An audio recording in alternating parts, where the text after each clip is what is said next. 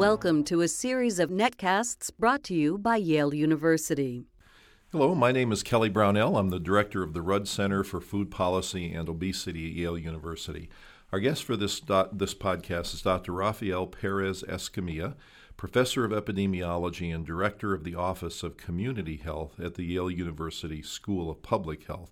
He's been, had a long history of work on maternal and child health and is especially interested in health disparities. He's widely published and has been instrumental in a number of important committees, including the 2009 Institute of Medicine National Academy of Sciences Pregnancy Weight Gain Guidelines Committee, and also, more pertinent to this podcast, the 2010 U.S. Dietary Guidelines Scientific Advisory Committee. So, welcome, Rafael. Thank you for having me here, Kelly. So, what an interesting background you have. And let's talk about the, the dietary guidelines. These are words that people hear a lot, but a lot of Americans don't know exactly what the dietary guidelines are, where they come from, what the implications of these dietary guidelines are. But you had a pivotal role in helping develop the dietary guidelines because of your presence on the Scientific Advisory Committee. Could you tell us a little bit about how these dietary guidelines come about and, and maybe about how important they are because they reach into so many sectors of society? Absolutely. That's a great question. It, the dietary guidelines have been revised and reissued every five years since 1980. It is mandated by Congress because they are so important for setting all the guidelines for the federal programs, federal policies related to food and nutrition in the country that the government wants to make sure that all the scientific information is updated every five years. The process for developing the dietary guidelines involves, first of all, the appointment of a committee of scientific experts by the secretaries of agriculture and the department of health and human services. In this instance i was very lucky to have been nominated and confirmed as one of the 13 scientists responsible for revising the literature and making specific recommendations to the federal government as to which are the best dietary patterns that we can recommend for the American public. The dietary guidelines target uh, individuals who are at least two years of age. So, two if you are two years old or above, you are being targeted uh, by the guidelines. And what the guidelines uh, try to do is to provide policymakers, but most importantly, the public at large, with the most up to date scientific information as to the best food choices that they can make for themselves and their families, and not only individual food choices, but actually the totality of the diets that they consume. And I know that this is an enormous scientific enterprise because there's a massive scientific literature on so many, uh, on each of so many aspects of diet that it's a pretty daunting enterprise to bring this all together. And then I know um, from what you've explained that then the, the government agencies take the recommendations of the committee and issue the final guidelines. Uh, is in in your experience, at least with this most recent set of guidelines, did the government stay pretty true to the recommendations of the scientific advisory committee? Yes, I would say that the vast majority of recommendations made by the scientific committee were adopted by the federal government and anyone who's interested in them they can simply read the policy report that was released into earlier this year by the federal government entitled 2010 Dietary Guidelines for Americans and they can be found at dietaryguidelines.gov so it's Thank very you. easy to remember So, could you give, give some examples of, of some of the final recommendations that came out from the dietary guidelines process? Yes. So, what I think is very important is that the public at large should be paying a lot of attention to their overall dietary patterns and not only to individual uh, foods or food groups or nutrients. So, the dietary guidelines fully endorse a dietary pattern that includes lots of fresh fruits and vegetables, that includes a very good amount of uh, whole grain cereals and strongly recommends uh, decreasing the consumption of uh, solid fats or saturated fat, the consumption of refined sugars or simple carbohydrates, and the consumption of sodium. Those three nutrients are usually found in very unhealthy processed foods that we should be paying a lot of attention to when we read the food labels to avoid uh, consuming them. The dietary guidelines also endorsed, the 2010 dietary guidelines also endorsed very heavily an increased consumption of seafood, of fish, because in terms of the analysis that we did, the benefit uh, to the US population, in terms of the wonderful uh, protection that omega 3 fatty acids can offer against heart disease, and also the role that omega 3 fatty acids derived from fish can have in improving the intellectual development of children, it really made a lot of sense for the committee to call to the attention of the authorities and the public at large that we are heavily under consuming fish in the country and it deserves much more education and promotion. It seems to me from seeing previous versions of the dietary guidelines that one of the most significant changes was the part that you said about recommendations to eat less saturated fat, refined sugar, and the like, and sodium.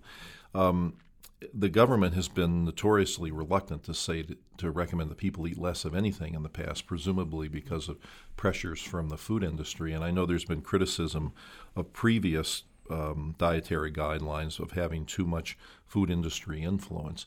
Um, was the food industry a presence in, in this process, and how much influence do you think they had over the final recommendations? I, I can attest, in terms of the scientific committee, that there was no undue influence whatsoever from industry in terms of our deliberations.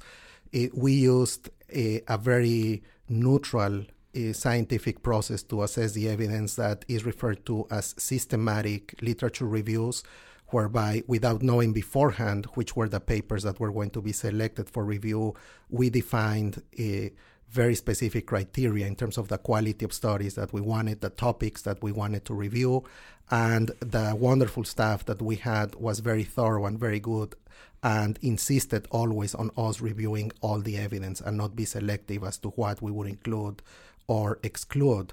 I do want to say that in terms of the recommendation for less consumption of a sugar, for example, and eh, sodium and so on, what we had available this time that previous dietary guidelines committees did not have in terms of evidence was how early in life the consumption of sugar, of solid fats, and of sodium eh, starts to go up eh, dramatically. In some instances, it is very, very soon after birth.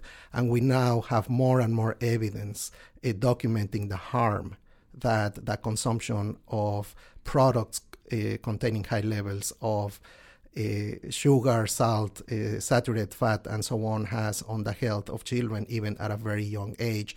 So that evidence gave us a lot of scientific stature to be able to persuade the federal government that it was time to come out very strong with regards not only to increase the consumption of healthy foods, but also decrease the consumption of unhealthy foods.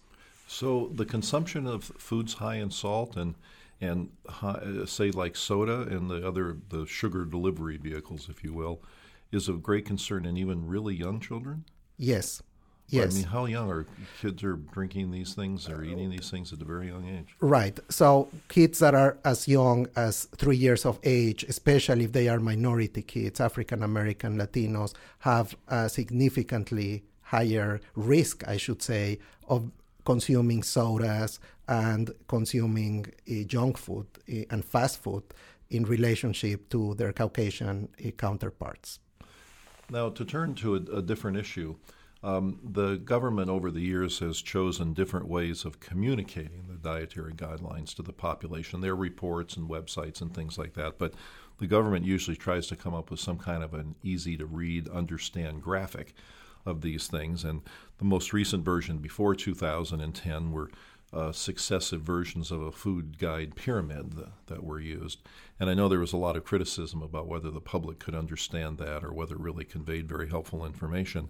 And this time a different graphic has been used. Can you explain what the new graphic is and why that was chosen? Yes. I think that a major outcome from the 2010 dietary guidelines process has been the the, the, change from the pyramid that was used before, especially my pyramid, to a simple plate that very graphically conveys to the public that at least half of their diet should be formed by fruits, vegetables, and other uh, and other healthy products. I think that my plate is going to become a very powerful nutrition education tool. I have been a community nutritionist uh, for over 20 years. And I can tell you that uh, the pyramid was not easy to use. It was not easy for people to understand why some foods were at the top, some at the bottom. And the last uh, icon, my pyramid, was practically impossible to understand for a lot of people. All those colored horizontal lines, and essentially what people could distinguish from that icon was an individual performing exercise. But there was very little really useful information related to diet. I must say that it is going to be time as well to think about ho- low health literacy and low computer literacy audiences because my plate is going to be an incredibly useful tool if people have access to the internet and know how to navigate it. But I can tell you there is already a wealth of information that is being linked to uh, my plate so that people can really understand that there are many ways to come up with a healthy diet and that there are many different products that can be prepared in a way that is culturally appropriate for different groups, that there isn't a single recipe for all. What the plate does is really to open a whole universe of information, starting with a very simple message that we've been trying to convey for a long, long time. We need to increase our intake of fresh fruits and vegetables, of whole grain cereals, and obviously protein sources are very important, but it is important to understand that uh, the amounts that we need are usually not as high as the amounts that we're eating the the plate is so striking in its simplicity, and it seems like it, like as you said, it will be a big advance in helping people just understand the fundamentals of nutrition. That you know you can get a long way toward the goal line just by understanding a few simple things, like half the plate of being things like fruits and vegetables. So that looks like a big advance. Now that that's available at myplate.gov. Is that right? Right. And, right. and I think the gateway to anything that is related to the guidelines is dietaryguidelines.gov. And then there is a sublink, which is myplate.gov, right. available to anyone. Do you, do you think the uh, dietary guidelines are likely to affect the, the nature of uh, federal food assistance programs like the SNAP program, which used to be food stamps? Um, what, what effect do you think they'll have there? I, I believe so. I, I think that the SNAP program originally was launched to stabilize the prices of agricultural products, uh, very much tied to the Great Depression eh, era, and to some extent to benefit uh, low income families to be able to purchase more food per month. But originally, it didn't really have stated goals related to health and nutrition. What is now happening in terms of the new dietary guidelines and the understanding that the SNAP program is a major, major safety net for many low income families. 15% of the US population is, is food insecure. And there are 40 million eh, individuals that are receiving SNAP benefits at a cost of over $60 billion per year. We now have a very good understanding of what a healthy, a healthy diet is. And we now have a very good understanding of the major role that SNAP benefits play in terms of food acquisition by low income families. So we have brought both together. And right now, there are a number of federal committees trying to understand how to improve the food choices that SNAP recipients make with their benefits. So, in general, there are two views that they are not necessarily mutually exclusive. One is to try to restrict the use of SNAP benefits to, say, uh, purchase uh, sodas or, or other foods that are it's very clear they are very unhealthy. They they are not needed for for, for human health and, and cause harm. On the other side, we have the potential of perhaps coming up with incentives so that if we give discounts for people every time they use their SNAP benefits for fresh fruits and vegetables, perhaps they may be able to consume more healthy products that way. At the end of the day, I think it's going to be a solution that is going to require both, and that both approaches deserve to be examined uh, carefully because I think both are needed. I should have mentioned when I introduced this topic that SNAP stands for the Supplemental Nutrition Assistance Program, and as I said, it was a used to be called food stamps. Um, you know, it's interesting this idea, and I know you and I have spoken about this before. The issue of uh, whether you should, you should incentivize the purchase of healthy foods or or or not let these benefits be used for the purchase of things that the dietary guidelines themselves say people should consume less of, like sugared beverages. Um, and I know that's a very controversial issue.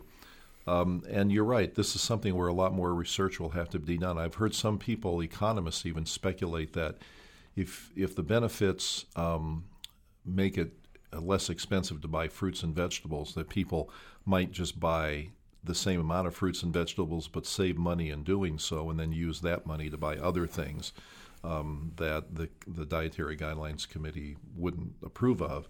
And so that that idea of a combination of having incentives to buy the healthy foods, but not letting the benefits be used for the unhealthy foods, might have to be part of the possible political consideration.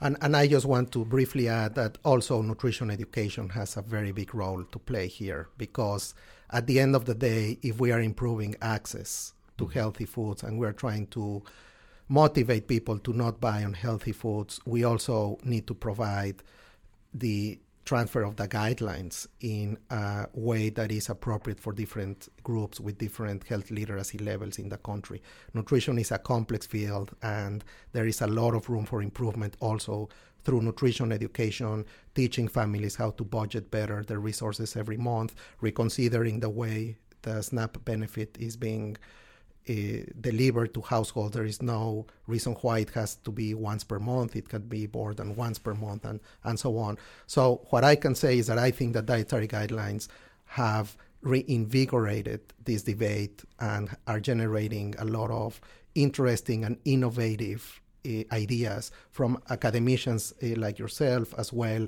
as policymakers.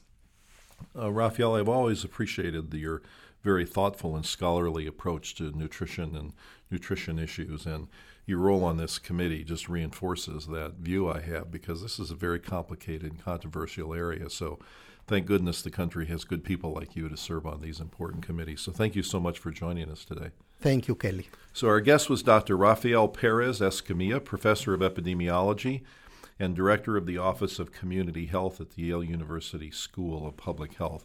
Please visit our website, www.yaleruddcenter.org, and there you'll find a variety of resources, including an email newsletter we send out monthly, and also a list of other podcasts that we've recorded with excellent guests who have visited the Rudd Center. Thank you.